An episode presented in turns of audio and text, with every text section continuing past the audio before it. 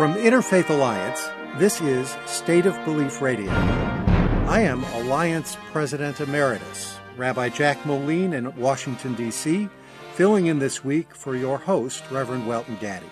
I've only been president for several months, but I think this will go down for me It's one of the greatest honors I will have had as president, not because I did it, you did it. June 19th, the anniversary of the last state enacting Abraham Lincoln's Emancipation Proclamation, has been celebrated by African Americans and abolitionists since the late 1800s. But it took until 2021 for Juneteenth to become a federal holiday in the hands of President Joe Biden. Later in the hour, I'll talk with Tiana Webb, Director of Missions and Programs at the Samuel DeWitt Proctor Conference. So if the Bible declares homosexual practice to be evil, then that means it can't be a part of God's definition of love. So if two people love each other, why can't they be together? Because it's not God defining love. If we love individuals, we're going to speak the truth. The sweeping impact of the relentless attacks on the LGBTQI plus Americans' rights and identities cannot be overstated. In state after state, bills are being rushed through Republican controlled legislatures that pander to the political religious right and its unquestionable thirst for playing politics with queer lives, especially young queer lives. Interfaith Alliance and its partners are pushing back with a national campaign you've heard about before on this show called Faith for Pride.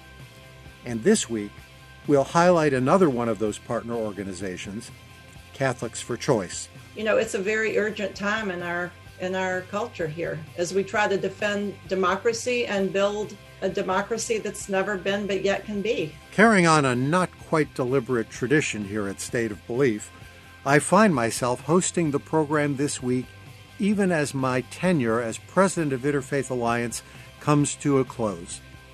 Stepping up as interim president is the Reverend Dr. Katharine Rhodes Henderson who previously led Auburn Seminary for over a decade.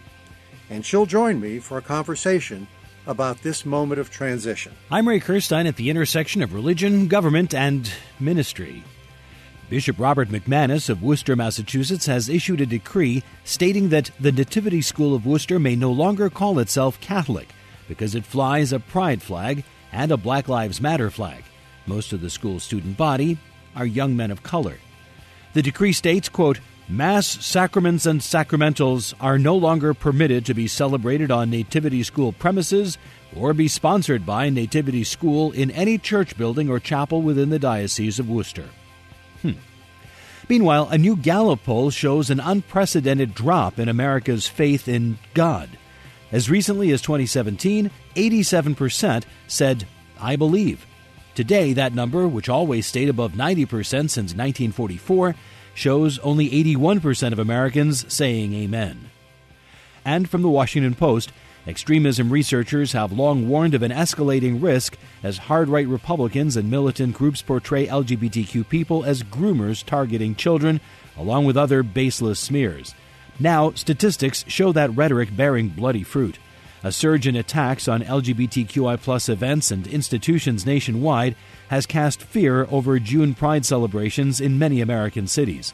Still, even as law enforcement foiled a large planned attack on a Pride event in northern Idaho, right wing politicians and preachers keep openly calling for the killing of LGBTQ people, apparently doing so with impunity. Our program airs every weekend on radio stations nationwide and is available as a podcast on iTunes and other leading podcast platforms. I urge you to subscribe to it today. State of Belief Radio is made possible in great part by the generous support of our listeners. If you've made a donation this week, please let me say a heartfelt thank you. If you haven't pitched in yet, information on how you can keep this show on the air is available at stateofbelief.com. That's stateofbelief.com. And now to our first guest.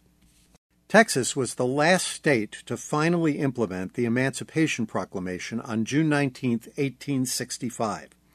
That date has been prominent in African American culture ever since, and finally became a federal holiday in 2020.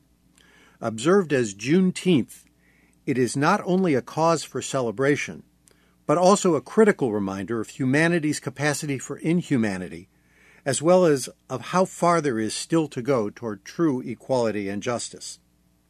An all star observance of Juneteenth is happening in New York Sunday, June 19th. And joining me now is Tiana Webb, Director of Missions and Programs at the Samuel DeWitt Proctor Conference, which is co sponsoring the celebration. Tiana, welcome to State of Belief Radio. Thank you. Thank you so much. So glad to be here. You know, it may seem self explanatory that Juneteenth is a significant occasion, but we've all learned that assumptions, especially about the receding past, are never a good idea. So I wonder if I could have you start with some words about this holiday historically. For sure, sure. I really appreciate your intro, and definitely uh, what we know is, and historically, when the Emancipation Proclamation was issued in 1863, we all weren't free uh, for a few um, more years. So in 1865, on June 19th, uh, we celebrate Juneteenth Day as America's true Independence Day, as our Freedom Day, Liberation Day, Emancipation Day, our Jubilee Day, um, the day where the last enslaved uh, got word of their freedom. And so we really, we really take this holiday as an important day for our culture. Uh, looking back to our Afrocentric roots, we know that all of all of us are not free if one of us is in bondage. So we take seriously this this concept of Ubuntu, uh, I am because you are.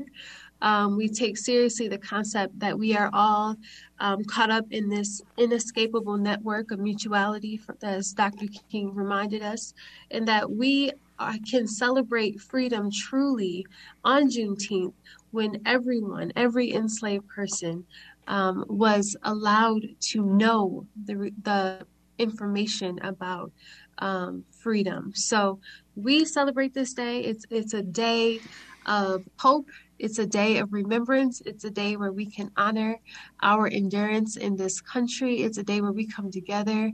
Um, it's a day where we are truly united in community. So we are looking forward um, to being at Carnegie Hall on Sunday at 7 p.m. for this beautiful program that we have planned.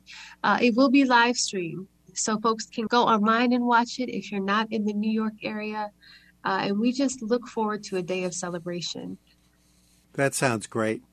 And I wonder if you would also say a few words about Samuel DeWitt Proctor. You know, his predecessors at the Abyssinian Baptist Church in Harlem, Adam Clayton Powell, and his successor, Calvin Butts, are, are pretty much household names for much of America but his influence was profound at a critical juncture in U.S. history. Would you would you talk about Reverend Proctor a little bit? For sure. So, our namesake, Reverend Dr. Samuel DeWitt Proctor, was a university president. He worked at Virginia Union. Um, he was also, a lot of folks don't know, one of the first to start Peace Corps in Nigeria. Um, he was deeply involved in the civil rights movement. He was a mentor to Dr. King. Uh, he was a teacher. And if you were to ask Reverend Proctor, um, who were his most challenging students, he would have told you uh, Reverend Dr. Jeremiah Wright and Reverend Dr.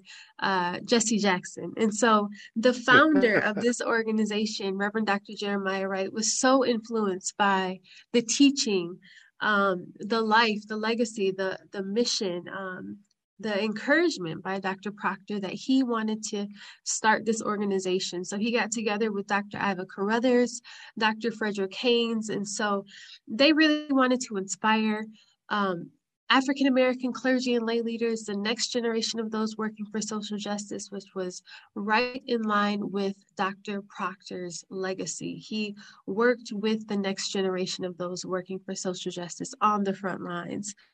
So this organization tries to stand true to his legacy. Um, we uh, we work with churches all over the country, um, and we help them sustain and mobilize and address critical issues of human and social justice, as Dr. Proctor did within local, national, and global community. We are present at the United Nations as well. Um, so, in the spirit, in the legacy of Dr. Proctor and all that he worked all the different arenas that he worked in, we work with the community, the church, and the academy. Um, and we move forward in our mission, we move forward with this work um, through education, advocacy, and activism. So Dr. Proctor was a huge influence to so many. And we, at our annual convening, get so many of his prior students, so many people who knew him and, and loved him and knew his work um, who continue on in the spirit of social justice and pro- the prophetic tradition of the African American church. Wonderful. Thank you for that. Uh, so now let's let's get to some of the issues here. There's there's a lot of chatter on the political right these days about states' rights, when that serves their purpose, of course. What warning does the history of Juneteenth give us about leaving critical rights to individual states? We are going into this Juneteenth holiday right off the heels of remembering what happened at Mother Emanuel seven years ago. So we will be there in South Carolina on June 17th to remember the nine who were killed um, by a self proclaimed white supremacist. Um, and we will remember the nine folks there who were studying the parable of the sower that evening that they were murdered. And so I think that that really speaks to the what what we're hoping to get people to realize in this nation is that the soil who are we? Who are we called to become? What is um, what is god saying to america in this moment about our spiritual dilemma? Um, that is what we are hoping to get people to kind of plug into as we are going into Juneteenth. And I think that speaks to what we hope that this holiday really allows people to look back on and remember. So in the in in the spirit of coming together in unity, uh, we will be having a national Bible study that reminds us of the time we are in, that reminds us of the parable of the sower, that reminds us of how we really need to collectively work together for the good of uh, humanity in our country if we are to become the democracy that we proclaim to be. So I, am going to be 70 this summer, and people of my generation and even a little older, uh, though we might not have been as aware of Juneteenth uh, unless we were part of the black community, we understand what it stands for. What is the meaning of Juneteenth to a new generation of African Americans? I think that's a great question. Um, you know, as a millennial myself, uh, I I can appreciate this day as a celebration of our endurance and as as I am being challenged to continue to hold on to the good, right? As we are continually seeing racist, um, gun violence in our country, as we continue to see the wealth disparity grow, as we continue to see health disparity, even as we are coming out of COVID 19 and African American communities were, were decimated by the pandemic in ways in which we are still trying to understand. I mean, as as we are still trying to see the aftermath of Trump and not even aftermath because it's still happening, still alive. His influence is still alive and well. This holiday just allows me to stop and celebrate our endurance in this country as a people and to continue to have hope that as we celebrated freedom back then in 1965, we can still, there's still something to celebrate today, and there's still something better to come. And just like, you know, our ancestors worked to make it better for them, um, I believe that this generation, this next generation, can look at this holiday as um, a foundation which we can build on to keep moving into the future. I mean, as we as we continue to to try to make this country into something that is uh, suitable for us and and for our children, um, I believe that that this holiday is just a moment for us to kind of remember and celebrate and uh, believe something better is possible. Well, Juneteenth has been acknowledged, uh, especially in the black community, but in, in general for a long time. Why is it important that President Biden has made it at long last an official federal holiday? I think that speaks to the collectivity of um, of us all recognizing the importance of the day. I mean, a similar to you know the fight to make Dr. King Day a national holiday, his, uh, his birthday. I think this really helps us to feel a part of the fabric of the American culture, and it really helps us feel um, you know that we're all coming together. This the, the theme of juneteenth this year that we're, we're going with is all american freedom day reimagining together. Only together are we free. Reimagining togetherness. And so making it a federal holiday in which you know folks get the day off. Folks who've never heard of juneteenth are not really familiar. Um, it's now on their radar uh, folks are being able to recognize it in a way that maybe they haven't before um, it, it, it brings forth a spirit of togetherness, a spirit of we recognize you, we see you. This is an important day for the country, not just for Black folks. Um, and, and, it's just important as an, an affirmation of relationship and of being seen. It's a terrific answer. Thank you. The Samuel DeWitt Proctor Conference is co sponsoring this all star celebration at Carnegie Hall this weekend. The event is sold out, so our listeners in New York are not going to just be able to pop down there and get a ticket. But I understand that they can see it online. I want you to tell them how they can do that and what people will see when they log in on Sunday night. For sure, sure. So folks can go to juneteenthus.info. If you go to that website, on Sunday, 7 p.m. Eastern Time, they will be live streaming the program. So we have um, an amazing program of celebration, of music, of dance. You will hear from Dr. James Forbes, who will lead the celebration in recognition of this important historical day and to acknowledge the long road ahead. Um, you will hear from our honorees, have educator, poet Sonia Sanchez, and community activist Opal Lee. Um, you will hear from versatile music. I mean, we have Hezekiah Walker, who is a, a, a gospel singer of the Love Fellowship yep. Choir. We have the Ebony Ecumenical Ensemble. Uh, we have the New Jersey Youth Symphony with us. So it'll just be a beautiful uh, celebration, music, dancing, high spirited evening of enjoyment. And so I, I hope that you all can tune in online. And we also will be streaming it from the Proctor Conference Facebook page. So if you are on Facebook, that is another way for you to view the program. That sounds terrific, and I hope everyone will take some time to uh, to tune in.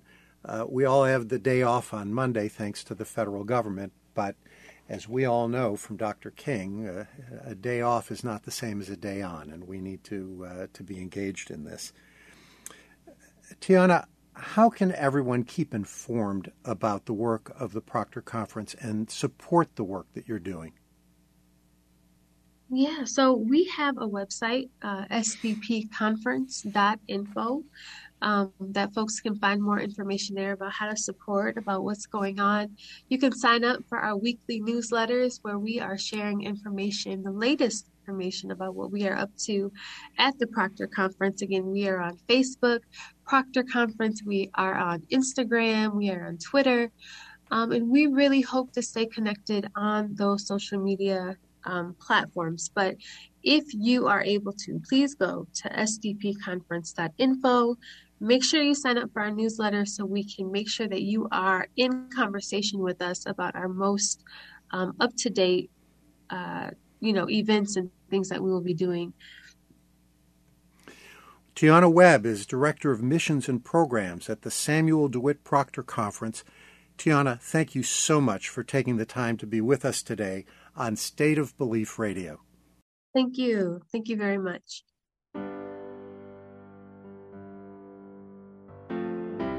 We're just getting started with this week's show. Up next, Faith for Pride at Catholics for Choice, and later, the Reverend Dr. Katharine Henderson. You're listening to State of Belief Radio, brought to you by Interfaith Alliance.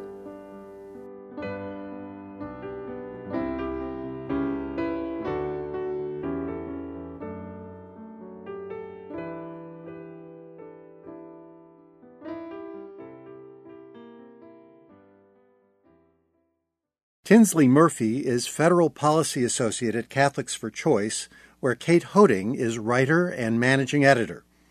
The organization is one of many faith oriented groups that have joined with Faith for Pride campaign during the month of June. Kate and Tinsley, welcome to State of Belief Radio. Thanks for having us. Thank you for having us. We're very excited to be here. Oh, it's my pleasure. It's my pleasure. So, the nation is still at a crisis moment for reproductive rights. Your hands are more than full. Still, Catholics for Choice has committed to being part of the Faith for Pride campaign, which says a lot about how important this moment is for standing with our LGBTQI plus siblings. Can you talk about that for a second? Yeah, so this is Tinsley speaking. Um, we decided that we are going to start focusing on some things outside of the main scope of our sun, uh, solar system sun, around abortion, um, because everything is interconnected and LGBTQIA plus rights are abortion rights, are reproductive rights.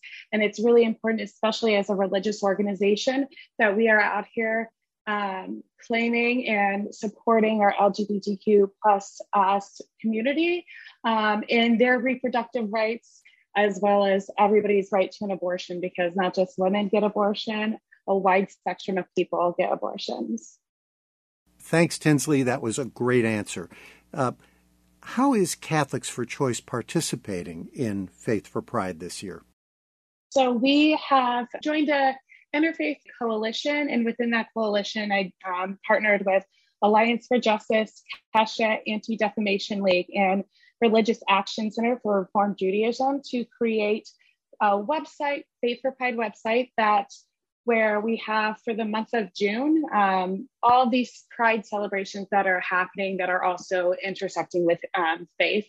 So it's kind of like a Pride Shabbat um, modeled off of that. But we wanted to have a resource for anybody who um, is an ally or an LGBTQIA plus person and a person of faith where they can go and find a community to be in and celebrate their faith and celebrate their pride and just enjoy a good time because religious people are progressive. They do get abortions, they do support abortions, um, and they also support queer people. So it's really important that we created this website.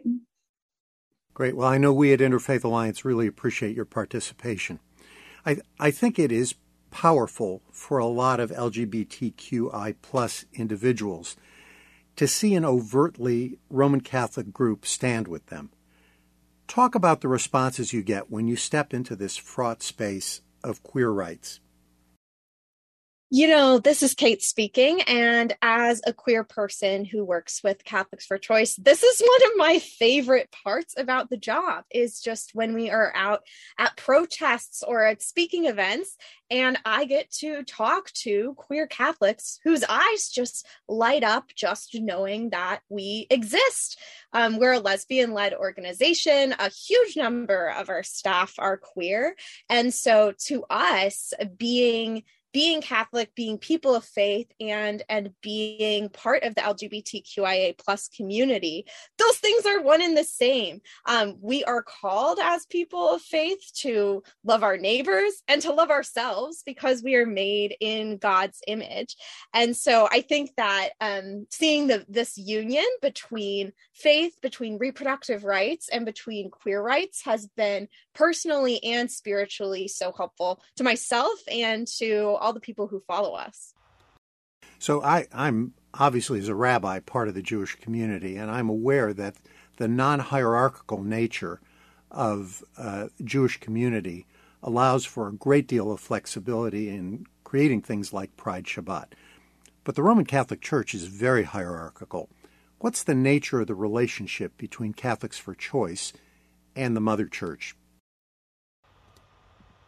We are pro choice not in spite of our faith, but because of our faith. I think a lot of people think that because we support abortion rights, because we support queer people, we must be throwing away some part of Catholicism.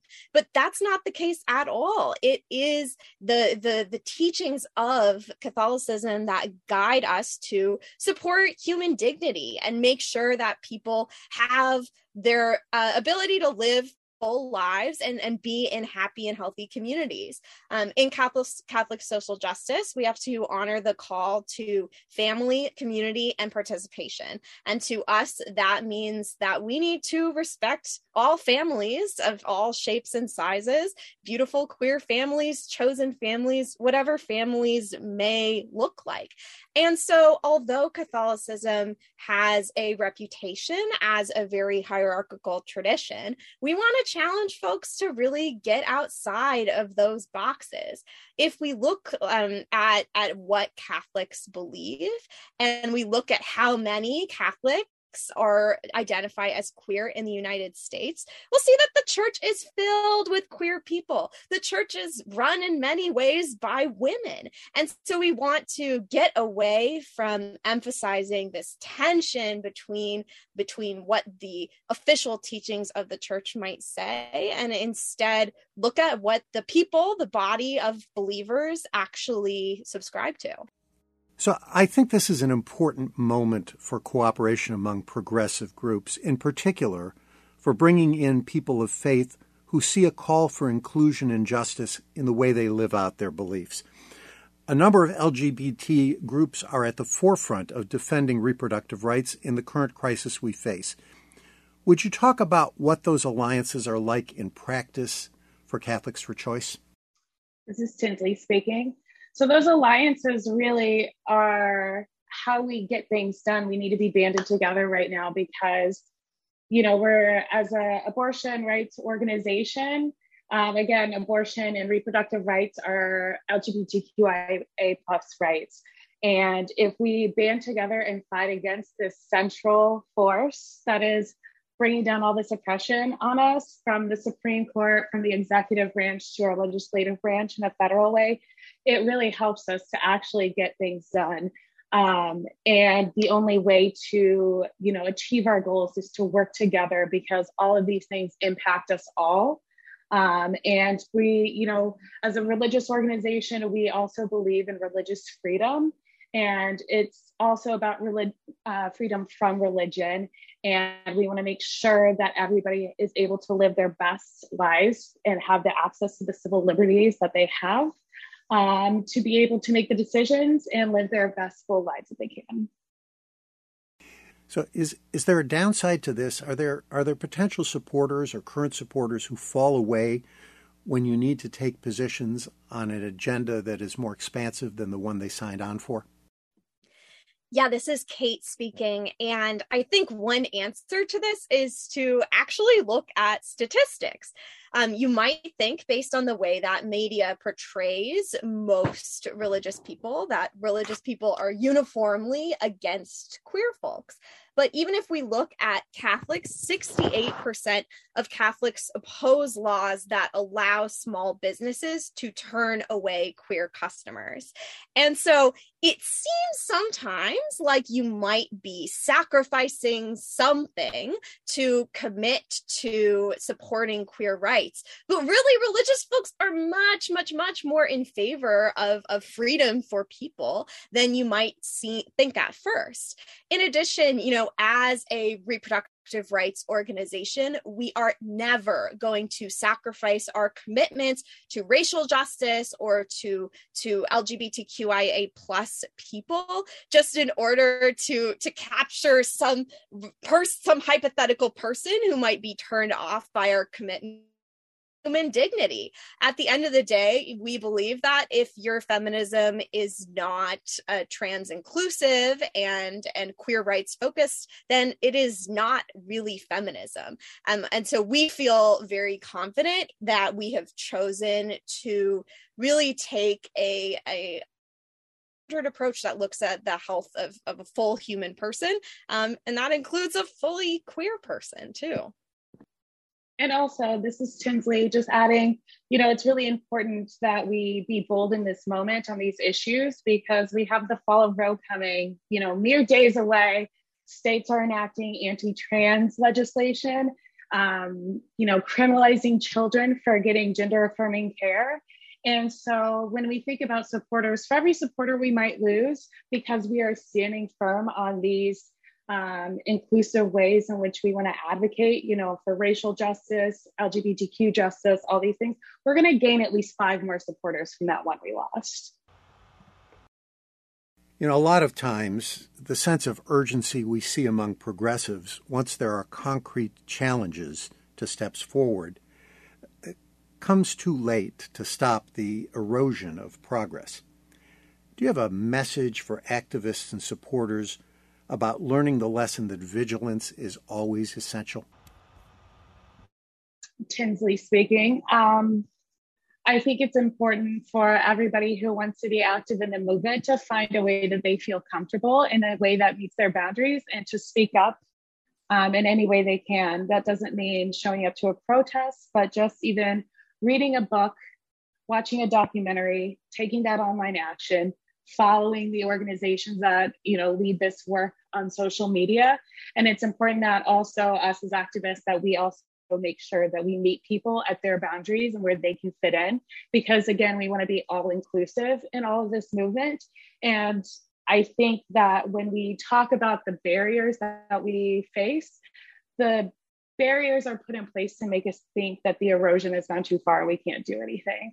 So as long as we're meeting everybody where they need to be in the moment and the boundaries that they have set to be included then i think that we can really start to rebuild some of the the erosion that has washed away. Kate what about you? What's your message I love how Tinsley has pointed to the fact that there are more ways than just going in the street and protesting to advocate for queer rights. And I think that if we look to our community and our loved ones and we really have heart centered conversations about why, if you are a person of faith and you support um, queer rights, why do you support queer rights? I think so many of these um, essential conversations happen around the dinner table. It's constant, ongoing work. And so we don't always need to be ready to go do some some wild protest at the drop of a hat, but just working in those in the daily conversations and, and changing the way you move through the world as a person of faith. So, before we let you go, how can our listeners keep up with the work of Catholics for Choice and how can they support that work? Tinsley speaking. Uh, well, you can definitely check out the Faith for Pride website that we created. Um, and then also check out our website, uh, catholicsforchoice.org. We have action alerts that you can take. We, right now, we have an action alert for the Equality Act, uh, but we have other ones too. We have resources, um, great resources to read. And you can follow us on social media. I believe it's at catholicforchoice.org. Um, do you have anything you want to add, Kate? Yeah, all of our social handles are at Catholic for Choice. That's one Catholic and the number four. And we are also launching a new resource called the Advocates Bible, a guide for pro choice Catholics and their co conspirators. And so that will be up on our soon to be announced online store. So make sure you're on our email list so you can be the first to know. Wonderful. Tinsley Murphy is Federal Policy Associate at Catholics for Choice, where Kate Hoding is writer and managing editor Catholics for Choice is partnering with Interfaith Alliance and a number of other leading organizations to support Faith for Pride during June, traditionally celebrated as Pride Month. Kate and Tinsley, thank you so much for both being with us today on State of Belief Radio. Thank you for having us. It was such a joy to have this conversation. Yeah, thank you so much for having us. We were really excited to talk about the work we do.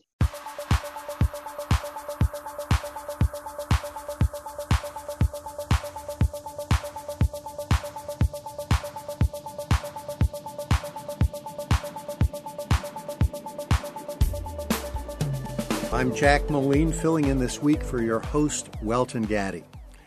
Late last year, the Reverend Dr. Katharine Henderson, stepped down as president of Auburn Seminary after 12 years at the helm of an influential, inspired institution for education and activism in a progressive multi faith environment. Holding the title of President Emerita since then, this week she takes on a new challenge, that of interim president here at Interfaith Alliance.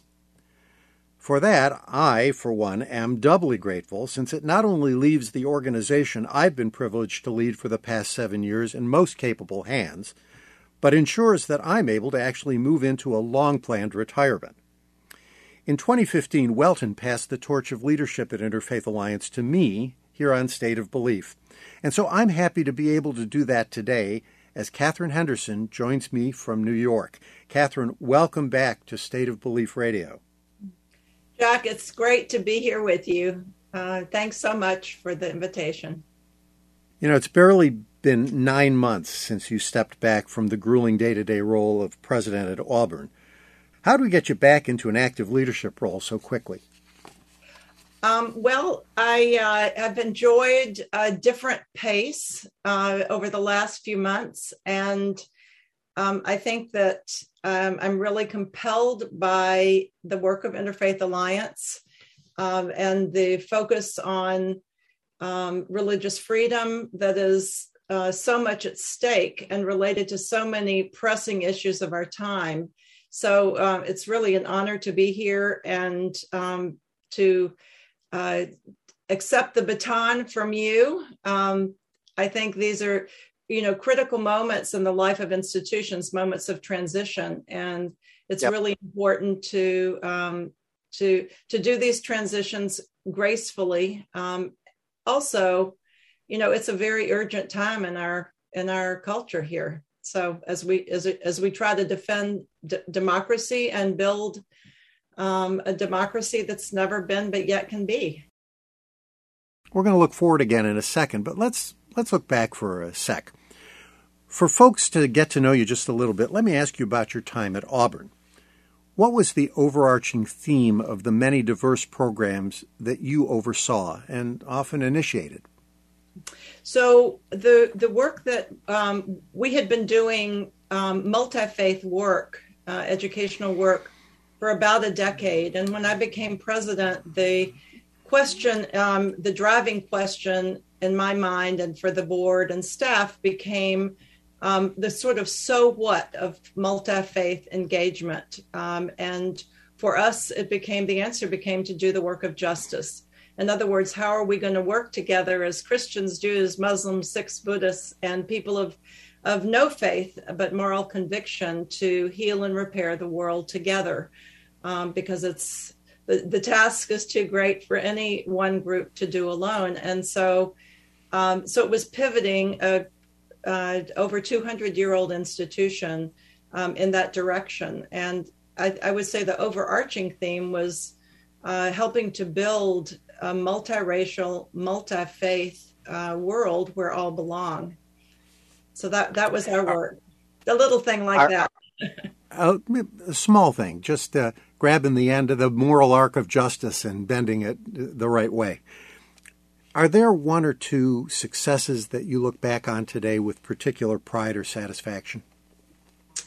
Um, one of the, and it's uh, not unrelated actually to, um, it's an image that fits well, I think, not only with Auburn's work, but but Interfaith Alliance. Um, we had a uh, an opportunity to participate with many others in the climate change march in uh, New York City, and Auburn, with others, built an ark, literally a physical wooden ark, um, on which rode uh, many folks of many different religious traditions. And before we started, the Muslim group right next to the ark um, was uh, were getting ready to pray, and so they put their prayer rugs right on the New York City street there. And those of us um, from the Ark and from other faith traditions and no faith tradition uh, surrounded the um, the the Muslim folks who were at prayer, and it was it was sort of a um, image or a symbol of a sort of a circle of safety and respect. Um, later on that day, uh, the chaplain from Harvard, who represented people of no religious tradition, um, uh, also got on the ark. And he had a sign that he put down on the side that said, um, an atheist on the ark. And so, and people people loved that as we drove by. So I think that um, that physical image stays in my mind um, as, and we called it an ethical spectacle at the time. But that physical image is very powerful as we try to um, protect um, the right of people to, who, who are different to, to believe and to, to worship and to pray, uh, to be in the streets, and how we do that together. That was a visual image. Um, there, there are many other examples of, of the work that we did. Um, it's terrific. It's it's terrific.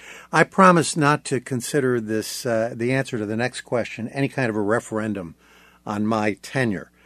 But uh, after this first week, what success do you hope to achieve leading Interfaith Alliance?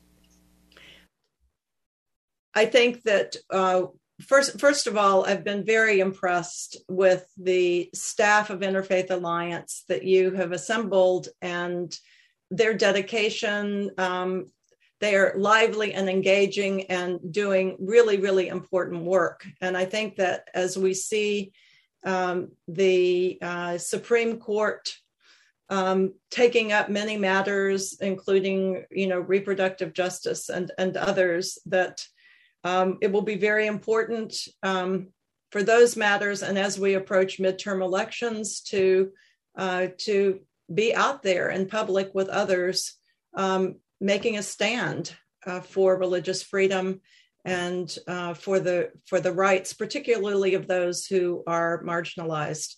So this is a critical moment, um, and I'm sure I'll happily happily pass the baton to the permanent leader um, for Interfaith Alliance. But we hope that this will be a very productive time together. Uh, you know, even today we're we're seeing imbalances along gender lines when it comes to leadership positions in many progressive organizations. A few years ago, you published a book that was titled God's Troublemakers How Women of Faith Are Changing the World. Would you describe that image, God's troublemakers, and is there a way to live into that? Um, yes. Well, I think that um, that John Lewis uh, picked up the idea of good trouble, making good trouble, uh, and and uh, led led the way in that too. Um, the the idea of uh, troublemakers uh, came to me, you know, through that spiritual uh, wade in the water, wade in the water, children, wade in the water. God's going to trouble the waters, and the idea is is that God sometimes needs. Uh, help troubling the waters, and that's our work to do. You have to stir things up you have to disrupt the status quo to make change, um, which is something that I learned early on uh, as a child when I was uh, in Louisville, Kentucky, growing up, and um, and marched with my parents as a, as a child in civil rights marches, and then ended up in a black church, you know, singing together with others, and so this um, this kind of good troublemaking is a part of my DNA, and uh, and it compels me to join my efforts with others to try to to to, to keep doing that. And um, and we can't afford to sit back these days and um, and not all of us, you know, commit ourselves to the work of love and justice. What would you like to see happen in order to foster greater diversity in the makeup of the various groups and organizations that are actually working for diversity in the name of religious values. Mm-hmm. Yeah, I think that um, this is a moment um, for organizations like Interfaith Alliance and um, all sorts of partners to uh, to reflect in their leadership, both in terms of staff and boards, um, partners, uh, the diversity that we're uh, that we're trying to build through all of the work that we're doing and and foster. And so that would be religious diversity, it would be racial and ethnic diversity, um, age diversity. And, you know, what we know is that um, greater diversity on boards and in other spaces uh, creates stronger institutions. And so we need that. We need each other now. And um, I think that uh, for some of us who are of a more uh, seasoned generation like you and I, Jack, um, it's very exciting to see young leaders uh, taking responsibility and coming to the fore. So, you know, I've always really enjoyed mentoring and um, and supporting the leadership of of young leaders, and to and and I am hoping to do that with my uh, tenure at at uh, Interfaith Alliance and uh, and beyond. What what do you see as the greatest challenges that are facing social justice minded, religious freedom oriented activists and organizations today? I think that um, the the rise of white Christian nationalism, um, with all of the uh, attendant issues that we saw on display on in on the January sixth um, Capitol riot, uh, where you have a mixture of Christian symbolism, flags, language, um, all mixed uh, in this sort of uh, violent political brew. Um, that is um, one of the greatest threats to our democracy. Uh, I, I, also uh, look at the environment, the degradation of the environment, um, you know, racism that and and the um, erosion of rights of marginalized peoples. Um, and we, you know, have seen that with the shootings in Buffalo. Um, we have seen that in Uvalde in Texas and um, in so many other spaces. So, um, reproductive justice um, in terms of, of, you know, Supreme Court decisions that are coming down. So, all of these, they are all interrelated in many ways, and they are all at the forefront of the work that we need to be doing. I would also say that, uh, you know, I think religious freedom, the issue of religious freedom, um, in its real sense, in its true sense, holds up the possibility that religion and, and faith can be a galvanizing and um, connecting force. Uh, it's it's not a divisive force, and I think that that is what we need to be working on um, as as those of us who are working particularly on religious freedom. I mean, the you know the, the term religion, religare, is to bind up, uh, not to drive apart. And what we have seen is uh, religion in the guise of of, um, of politics, um, doing just the opposite of binding up. We're seeing it. We see it driving people apart. I think if you went back and looked uh, or listened to the answers that Welton and I both have gotten to that question, there would have been a similarity among uh, all of them, including the answer you just gave, with a particular emphasis on the religious right and what it has morphed into uh, as Christian nationalism. So, how do we get back to that constitutional value of true religious freedom that has been co opted and corrupted by the religious right? Mm-hmm. Um, I think that uh, that we have to do the the kind of work that Interfaith Alliance is doing and that you have been doing, which is um, holding up and reminding people of what true religious freedom really means, and um, and it and it means uh, not that it means that we do not have a uh, national religion um, that Christianity, that, that America is not a Christian nation, um, and that we have to make space for people of other religious traditions and difference of all kinds.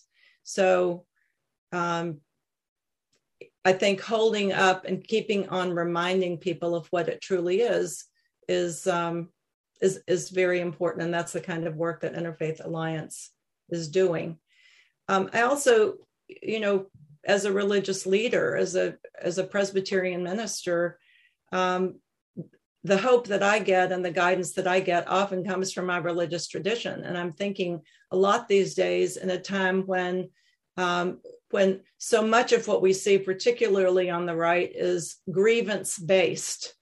Um, I mean, we live in a, a grievance kind of culture now and a fearful culture. There is so much fear um, that is driving uh, driving what we see in the public arena now. And um, I, I, love the verse from my tradition uh, that says, uh, "For God has not given us a spirit of fear, but of power and of love and a sound mind." And so that those are the kind of words that I come back to that um, are kind of a north star when I'm feeling fearful. And I think that part of what the work that Interfaith Alliance and all of us are trying to do is not to live from a spirit of fear, um, but to live from a place of hope and love. And um, as it says in this, a sound mind. so let me lean into your preaching for a second here, Katharine, and and and ask ask you to talk to our listeners about what you would have each of us do in the weeks and months ahead to pursue that that excellent charge you've just given us all? Um, so um, I, I, think that this is going to sound very simple, but I think probably um, breathe more, breathe more deeply, um, lean into whatever moral, spiritual uh, space that you've created for yourself or that you experience in community with others, uh, potentially a space of worship or prayer or meditation um, or being out in the nature. I think this is a time that's very hard on people, um, hard on the body, hard on the spirit, hard on the mind, and that we have to exercise some level of compassion for ourselves and, and others.